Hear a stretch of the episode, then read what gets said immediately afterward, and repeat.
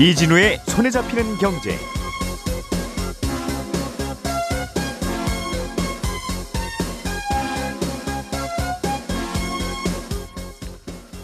안녕하십니까, 이진우입니다.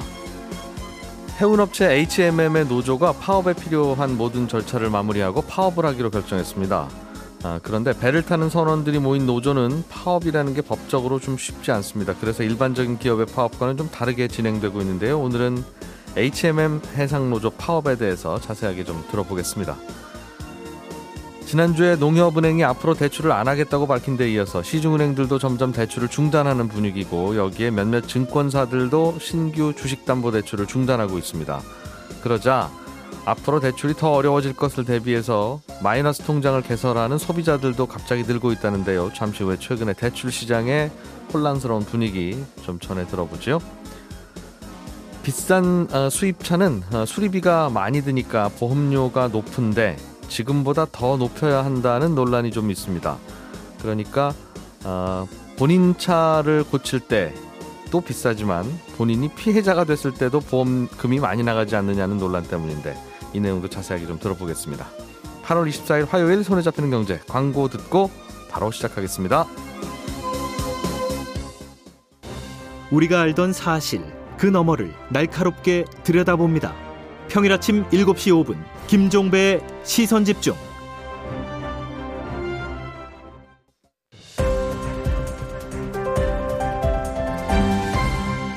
이진우의 손에 잡히는 경제. 네, 고란 경제전문기자, 김현우 행복자산관리연구소장, 그리고 손에 잡히는 경제 박세훈 작가 세 분과 함께 중요한 경제 뉴스, 생각별 골, 어, 생각해 볼 만한 경제 뉴스들을 정리해 보겠습니다. 세 분 어서 오십시오. 네, 안녕하세요. 자, 박 작가님께서 갖고 오신 소식. 네. 에이치엠엠 노조가 파업을 하기로 했는데. 네, 해상 노조. 여기는 해상 노조, 비해상 노조가 따로 있나 봐요. 해상 노조, 육상 노조가 있습니다. 음. 육상 노조는 쉽게 말해서 사무직이고요. 예. 해상 노조는 배 위에 타는 선원들, 이렇게 음. 생각하시면 됩니다. 해상 노조가 많아요? 육상 노조가 많아요? 해상 노조가 많습니다. 대략 많아요. 한 사백삼십오 명 정도 됩니다. 해상 노조. 해상 노조는. 네. 음. 이게 임금 인상해달라는 게 노조의 요구입니까? 그렇습니다. 음. 노조 측에서 요구했던 건 연봉 이십오 퍼센트 인상, 성과급 백, 천이백 퍼센트. 네. 근데 사측은 연봉 팔 퍼센트 인상에 성과급 오백 퍼센트. 음. 둘 차이가 꽤 크죠? 그러네요. 결국은 이게 음. 안 된 겁니다.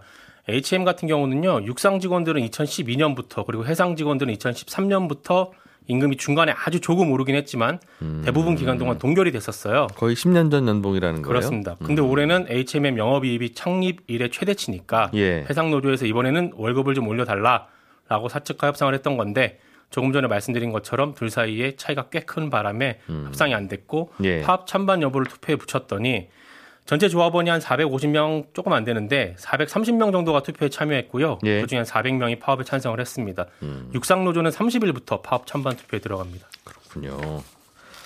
어, 해상노조는 배에서 일하는 선원들이라고 예. 하는데, 이분들은 파업하는 게 좀 법적으로 불편하다면서요? 그렇습니다. 우리나라에는 선원법이라는 게 있거든요. 음. 근데 그 법에 보면 항해 중인 배 위에 있거나 네. 혹은 다른 나라 항구에 정박해 있는 상황에서는 선원은 파업을 할 수 없게 되어 있습니다. 잠깐만요. 항해 중인, 중인 배 위에 있거나 네. 아니면 다른 나라 항구에 있을 때. 네. 그 말은 우리나라 떠나면 다 그런 상황인데. 네. 배가 출발하고 나면 항해 중인 배거나 아니면 항해 중이 아니면 다른 나라 다른 나라 있거나 있는 거죠. 네, 우리나라 떠나면 파업하지 말라는 겁니다. 이게 근로기준법보다 위에 있어요. 선언법이라는 게 아. 특별법으로 그렇게 정해놨습니다. 해운업의 파업이라는 게 그분이 하는 일들이 우리나라 떠나서 배 타는 일인데. 네. 우리나라 떠나서 배 타면 파업할 수 없다. 그렇습니다. 아. 그럼 어떻게 파업을 하겠다는 거냐? 네. 그래서 어제 에이치엠엠 해상노조 위원장하고 통화를 했는데요. 일단 지금 나가 있는 선원들이 부산항으로 들어오면 음. 그 다음 배에는 안 타는 겁니다. 아, 나는 일단 육상에 와 있으면 나는 파업할 수 있으니까. 그렇습니다. 배타라는 그 회사 측의 지시와 부탁을 거절할 수 있다. 그렇습니다. 그럼 그 다음 배는 출항을 할 수가 없게 되겠죠. 근데 네. 밖에 나가 있는 선원들이 지금 부산항으로 다 들어오려면 시간이 꽤 걸리거든요. 예. 지금 한 사백 명이 나가 있다고 하니까. 그래서 노조 측에서 꺼낸 카드가 뭐냐면 집단 사직서 제출입니다. 아, 배 위에서 또 사직서는 낼 수 있으니까. 그렇습니다. 아마 음. 내일쯤 제출할 계획인데 예. 단체로 사직서를 쓴 후에 다른 회사로 단체 이직을 한다라는 게 노조의 지금 계획입니다. 그럼 이거는 파업의 문제가 아니라 그냥 사표 내겠다는 뜻이네요. 그런 것도 있고요. 예. 보통은 배를 탈 때 그 승선 계약을 육 개월 단위로 하거든요. 음. 근데 지금은 에이치엠엠 네. 선원들이 인원 보강이 안 되기 때문에 계약 기간을 넘겨서 더 배를 타고 있는 상황이에요. 음. 근데 이런 상황에서 사직서를 제출하게 되면 네.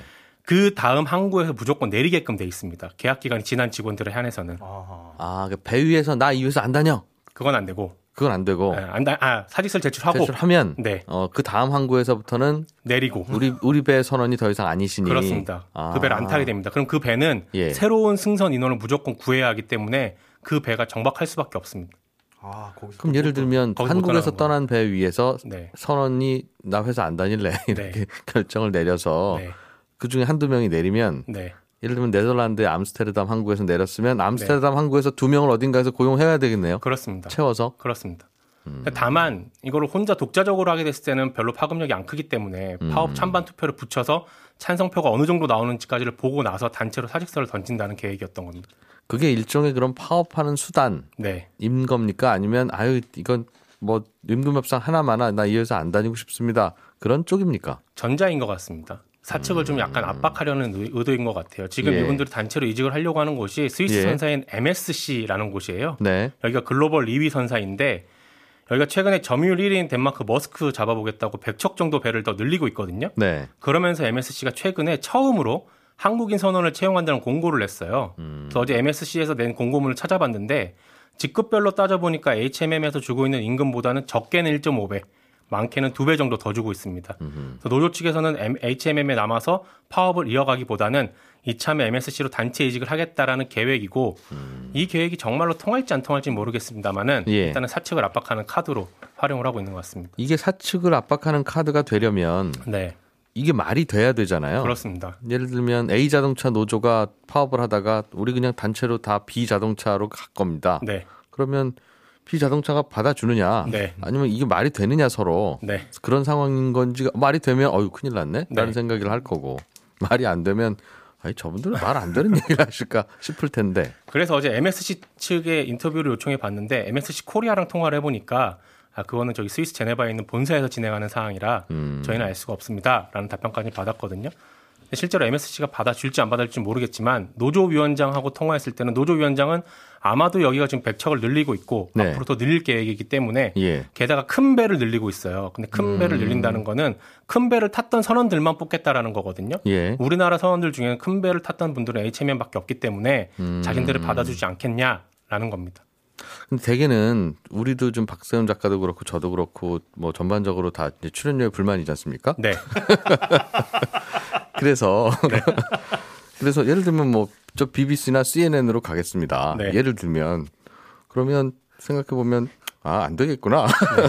라는 생각을 바로 할 수 있는데 네. 즉 다른 나라 회사로 이직을 한다는 게 회사원이 불가능하잖아요. 어, 그런데 또 해운업이라는 특성이 있어요. 그게 해운업은요. 어떻게 가능해요? 예. 선주가 배를 소유하고 그 배를 해운사에 빌려주면 해운사가 그 배에 탈 선원을 모집해서 태우는 거잖아요. 네. 선원들 입장에서는 그냥 한 번 배 타면 몇 개월씩 바다 위에서 지내는 거라서 내가 어느 해운사의 배를 타느냐 크게 문제될 건 어차피 없어요. 어차피 나는 기왕 세계의 바다를 돌아다니는 게 일이라서. 그렇습니다. 아, 내가 어느... 한, 한국 회사 선원이든 미국 회사 선원이든 하는 일이 달라지지 그렇죠. 않는다. 물론 이제 받는 돈이 달러냐 원이냐는 약간 다르겠으나 아. 그것 빼고는 큰 문제는 없습니다. 그리고 지금 최근에 엠에스씨에서 예. 한국인 선원들을 지속적으로 접촉해서 스카웃을 해가고 있는, 있거든요. 실제로. 음. 그렇기 때문에 그래서. 옮기겠다라는 거고 다만 실제로 사백 명이 동시에 다 갈 수 있을지는 예. 물음표입니다.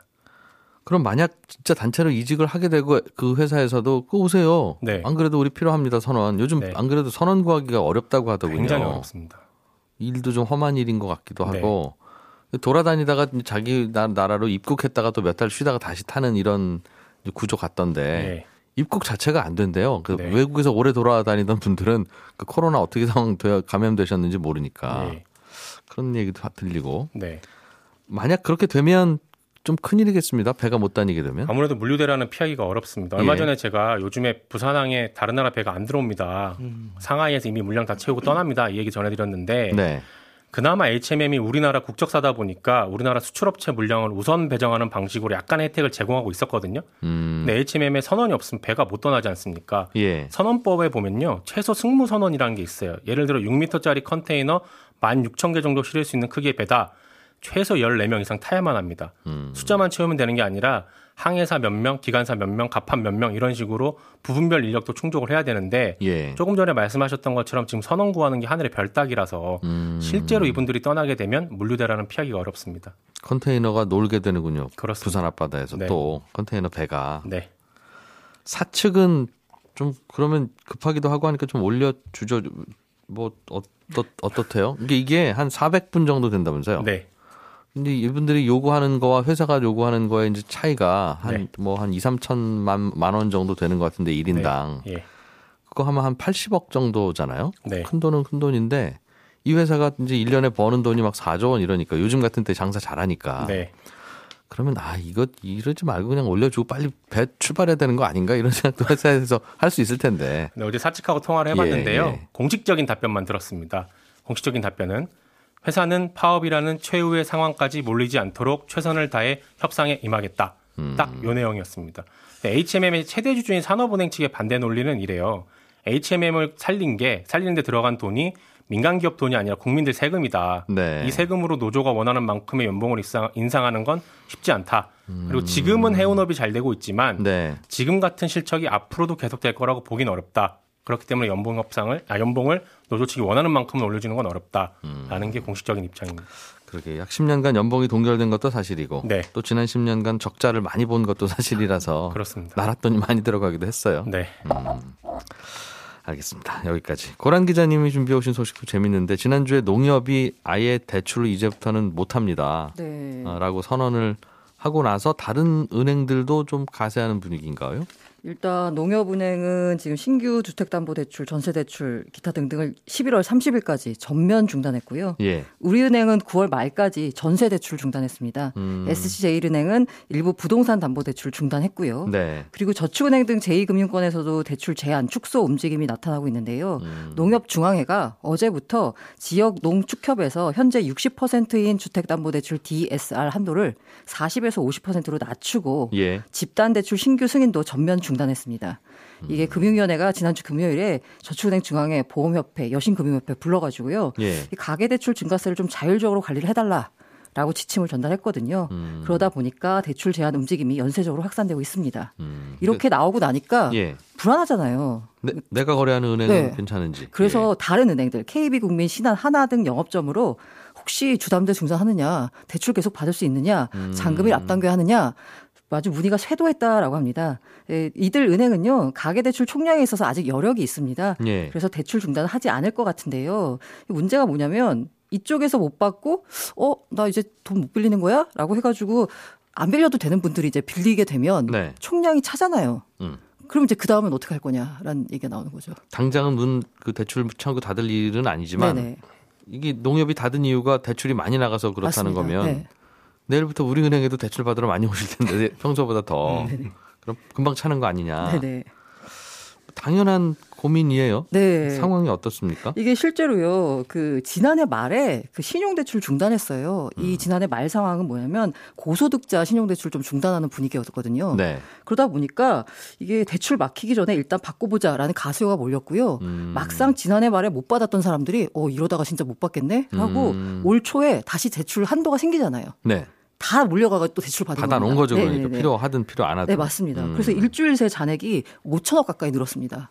그러니까 야. 연말에 못 받았던 분들이 음. 야, 이게 연초에 다시 캡이 생기니까 한도가 예. 생기니까 그때 받자. 음. 그래서 아마 이번에도 비슷한 일이 일어날 것 같은데요. 그 마이너스 통장 개설 추이에도 이 미리 대출을 받으려는 움직임이 지금 불고 있는데요. 음. 그 지난 그 농협의 대출 중단 소식이 십구일 오후에 알려졌습니다. 예. 목요일 오후에요. 그러니까 다음 날인 이십일 금요일 날 오 대 은행에서 개설된 신규 마이너스 통장만 이천삼백 건이 넘었습니다. 음. 평소에는 이천 건이 안 되거든요. 예. 천팔백 건 정도 되는데 갑자기 이쪽에 중단하니까 음. 어 빨리 받자라고 해가지고 받게 된 거죠. 사재기 하는 거 사재기 그죠? 네 맞습니다. 소비자 입장에서는 항상 가면 있으면 괜찮은데 네. 생수 안 판다고 막 몇 달치 사다 놓듯이 이러다 보니까 사실 그 실수요자들 대출 절벽 어, 못 받는 거 아니냐 하면서 예. 굉장히 불만이 많고요. 이 청와대 국민청원 게시판에 금융당국의 대출 규제 철회를 요구하는 청원글까지 등장했습니다. 그렇다고 해도 전세 대출이나 예를 들면 주택담보대출 집을 사기로 계약하고 뭐 잔금 치를 때쯤 네네. 돼서 잔금에 맞춰서 대출을 해주잖아요. 음. 그러니 한 석 달쯤 후에 집을 살 거다라고 계획한 경우에는 지금 대출 신청하기가 어려울 거고 음. 계약도 아직 안 하셨을 테니까. 음. 전세 대출도 한 넉 달 후에 예를 들면 십일월 말에 전세 대출 하는데 그거 어. 다시 지금 해달라고 하기도 그렇고. 네네. 그래서 이제 할 수 있는 게 마이너스 통장이나 이제 신용 대출인데 이것도 음. 이제 점점 막히게 되는 거고 예. 분위기가 되게 안 좋습니다. 그래서 실제로 금융위원회가 어제 보도 설명 자료라는 걸 냈습니다. 예. 보통 이제 그 공기업 공기관들이 보도 자료를 내거든요. 음. 근데 이거는 그냥 자기들이 하고 싶은 얘기를 하는 거고요. 보도 설명 자료는 분위기가 좀 안 좋아가지고 뭔가 우리 해명을 어. 하고 싶으면 이렇게 예. 내는 거거든요. 예. 거기 뭐라고 냈냐면 농협이 농협만 중단한 거다. 다른 데는 아직 여력이 있다라고 하면서요. 예. 이 농협 같은 경우에 그 전년 대비해서 오에서 육 퍼센트 이내로 올해 가계 대출 증가율 목표치를 줬습니다. 음흠. 그런데 지난달에요. 이미 칠 점 일 퍼센트로 농협이 너무 대출이 많이 늘어난 거예요. 네. 이 연말까지 이거 맞추려면은 대출 중단 말고는 다른 법이 없는 겁니다. 지금은 아. 금리를 올려가지고 대출 증가세를 좀 끌어내렸는데 예. 농협 입장에서는 이건 이, 금리를 올려서 끌어내는 수준으로는 도저히 안 되니까. 그래도 계속 농협으로는 받으러 오신다. 네, 아예 그냥 중단시켜버린 거고요. 아, 농협이 조금 대출을 더 해주거나 다른 데서는 못 받는 대출을 해주는 모양이네요. 그건 뭔지 모르겠습니다. 아무튼 어. 농협이 증가율이 높고요. 그러니까 금리 네. 올려도 그 금리 받아내고 가시지. 네, 그래서 이제 반면에 다른 은행은 괜찮다라고 하면서 금융위원회가 제시한 게 케이비국민, 신한, 우리은행의 가계대출 증가율이 예. 지난달 기준으로 이 퍼센트대라는 겁니다. 그러니까 음. 아직 여력이 좀 있잖아요. 예. 그러니까 이들 일부 은행에 한해서 대출이 중단된 거지 네. 전체적인 대출 절벽은 안 올 거다라는 게 금융위원회의 입장입니다. 그렇군요. 알겠습니다. 증권사도 뭐 대출 중단을 한다는 건데 이거 여기는 부동산과 관련은 없는 대출인데도 아, 여기는 네. 왜 줘요? 여기는 부동산과 관련이 없고 그냥 빚투가 너무 많아서 아. 빚내서 투자하는 게 예. 증권사별로 빌려줄 수 있는 돈의 한도가 있습니다. 자기 자본의 이백 퍼센트까지만 빌려줄 수 있거든요. 예. 최근 들어서 너무 빚을 내가지고 투자하는 분들이 많아서 이걸 이제 신용융자 거래라고 하잖아요. 네. 이게 너무 많아서 이 한도가 다 찬 겁니다. 음흠. 그래서 그 엔에이치 아, 한국투자증권 같은 경우에는 어제부터 네. 이제 중단했고요. 음. 엔에이치 같은 경우에는 십이일부터 중단을 했습니다. 예. 그럼에도 불구하고 개인 투자들은 사실 주가가 떨어지면 앞으로 오를 거야라고 생각이 되면 빚을 내서라도 투자하고 싶잖아요. 네. 이 삼성전자 같은 경우에요, 신용융자 규모가요 일조 원에 육박합니다. 음, 빚내서 사신 네네. 분들이. 네. 이거 갑자기 갚아야 되는 거예요? 아니면? 아니, 갑자기 갚을 필요는 없는데요. 네. 다만 이게 백사십 퍼센트예요. 음. 제가 만약에 담보 비율이 백사십 퍼센트로 설정이 돼서 예. 오천만 원 빌리면 칠천만 원 상당의 주식이나 현금이 있어야 됩니다. 그 담보 비율 적용하는 비율을 좀 바꾼 겁니까, 그럼? 아니요. 그 담보 비율이 만약에 이제 그 주가가 떨어지면 네. 돈을 더 넣어야 되잖아요. 그건 그렇죠. 돈을 못 넣으면 반대, 반대 매매. 매매가 나갑니다. 예. 그래서 이십일 날 반대 매매가 사백억 넘게 나왔습니다. 요즘 나가고 있다. 주가 네네. 내리면. 네네. 음, 근데 앞으로 신규로는 잘 안 해줄 거다. 신규로는 잘 안 해주는 게 아니라 그냥 안, 아예, 안 해줍니다. 아예, 네. 아예. 어. 그러니까 자꾸 신규로 갑자기 이렇게 다치는 경우들이 생기니까 네. 네. 미리 받아놔야 되는 게 되는 거예요. 점점 대출이라고 하는 걸.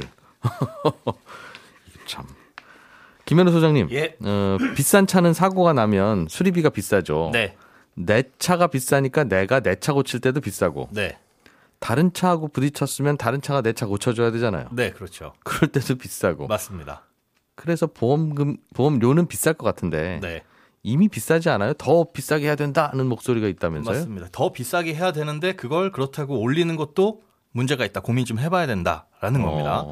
아, 이게 가격이 비싼 차 같은 경우 사고 시에 예. 가격이 비싼 차 쪽에 과실이 크더라도 받아가는 보험금이 많을 수가 있습니다.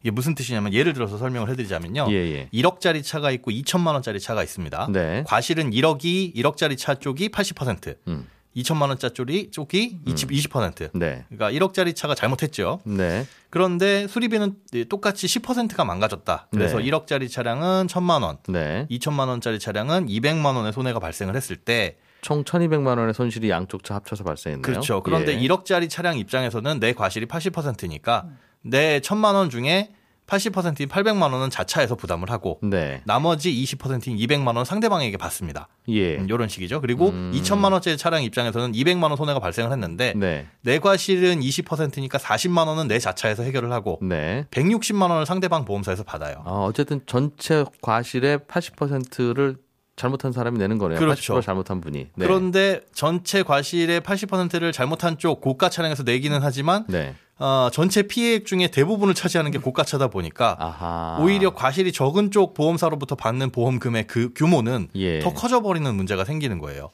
그런데 아까 말씀하신 대로 자차 보험, 내 차가 음. 망가졌을 때 내 차를 고치기 위한 자차 보험료는 네. 비싼 차가 비싸게 냅니다. 하지만 이렇게 상대방을 상대방의 자동차를 망가뜨렸을 때 보상을 해주는 보험금에 대한 대물보험, 예. 이 보험료는 음. 내가 비싼 차를 타든 싼 차를 타든 상관없이 똑같이 내거든요. 뭐 사고 요율 이런 것만 계산해서. 네. 그러니까 내 차량 가격하고는 사실 상관이 없는 거죠. 어. 왜냐하면 내가 사고를 내서 어, 망가뜨릴 차량이 비싼 차인지 싼 차인지는 아무도 모르는 거니까요. 그거는. 그렇죠. 그렇죠. 상대방 차는 예. 모르는 예. 거니까. 예. 그래서 이런 부분에 대해서 형평성의 문제가 있다라는 부분하고 또 한 가지는 대차료라는 게 있습니다. 예. 사고가 났을 때 렌트를 하게 되는데 이 렌트할 때 차종도 음. 기존에 타, 차다, 비싼 차면 차와... 비싼 차 빌려줘야죠. 그렇습니다. 예. 그게 이제 법원 판례로도 나왔거든요. 예. 음, 약관에 아무리 이걸 명시하더라도 음. 비싼 차는 비싼 차 타는 게 맞다라는 네. 식의 판례가 나와가지고 결국은 고가차를 타게 되면 전체적으로 이래저래 비싸다 보험사 예. 입장에서는. 네. 그러면 네. 이제 보험사의 손해율을 높이게 되고 전체적인 음. 보험료 인상의 요인이 된다. 그리고 고가차 보유자와 그렇지 않은 일반차 보유자 간의 보험료 부담의 형평성의 그렇죠, 문제가 그렇죠, 생긴다. 그렇죠. 어, 맞아요. 예, 상해보험 같은 거 있잖아요. 뭐, 네. 뭐 예를 들면 하다 뭐 다치면 얼굴 다치면 보상해주고 하는 거. 네. 그 영화 배우나 탤런트는 더 비싸게 받아야죠. 어, 그, 아, 그런 논리입니다. 그렇죠. 그런 어, 그런 논리. 예를 들면 제가 예를 들면 정우성 씨 죄송합니다. 예를 들면 정우성 씨하고 이렇게 시비가 붙어서 네. 제가 아홉 대 맞고 네. 정우성 씨가 한 대 때렸어요. 네. 뭐 그러면. 제가 훨씬 더 많이 물어드려야 되잖아요. 그렇죠. 그런 거죠. 그런 그런데 거. 상해보험료는 똑같은 돈을 내겠죠. 그래서 아, 그런 그래서 부분입니다. 어떻게 하자는 겁니까? 이게 두 가지를 고민해봐야 되는데 먼저 법리적인 영역이에요. 음. 고가 차량에 그런 보험료를 올려받아도 되냐라고 예. 했을 때 그게 사실은 적당한 법리적인 이유가 있느냐예요. 예를 들어서 제가 친구랑 놀다가 친구의 고가의 시계를 망가뜨렸어요. 음. 그런데 그 시계가 너무 비싸서 네. 야, 너는 무슨 수준에 안 맞게 이렇게 비싼 시계를 차고 다녀? 그 반만 물어줄게. 이거는 말이 안 되잖아요. 그렇죠. 그가 비싼 차를 몰거나 비싼 시계를 차거나 이거는 상관이 없이 다 완전 배상해야 되는 게 손해배상의 원칙입니다. 음. 여기에서 어떤 불이익을 주거나 보험료를 인상하는 것도 불이익이니까요. 예. 이게 법리적으로는 맞지 않을 수 있다는 부분하고 그렇군요. 그다음에 보험료 산출 원리에 있어서도 이 부분이 사실은 적합하냐. 그러니까 그렇죠. 내 차의 보험료를 올리는 게 상대방 보험사와 무슨 상관이 있느냐. 이런 그렇습니다. 부분에 대한 문제들도 남아 있습니다. 그래서 비싼 차 많이 다, 다녀서 그래서 배상의 범위도 높이고 괜히 내가 보험료 더 내기도 해요. 지금까지는. 예, 예. 그런데 그걸 비싼 차들이 내지 왜 내가 내냐. 맞습니다. 그런 논리죠. 예. 예. 예, 잠시 후 열한 시 오 분부터 이어지는 손에 잡히는 데 플러스에서는 어, 고기인 듯 고기 아닌 고기 같은 대체육 시장에 대해서 자세하게 좀 살펴보겠습니다.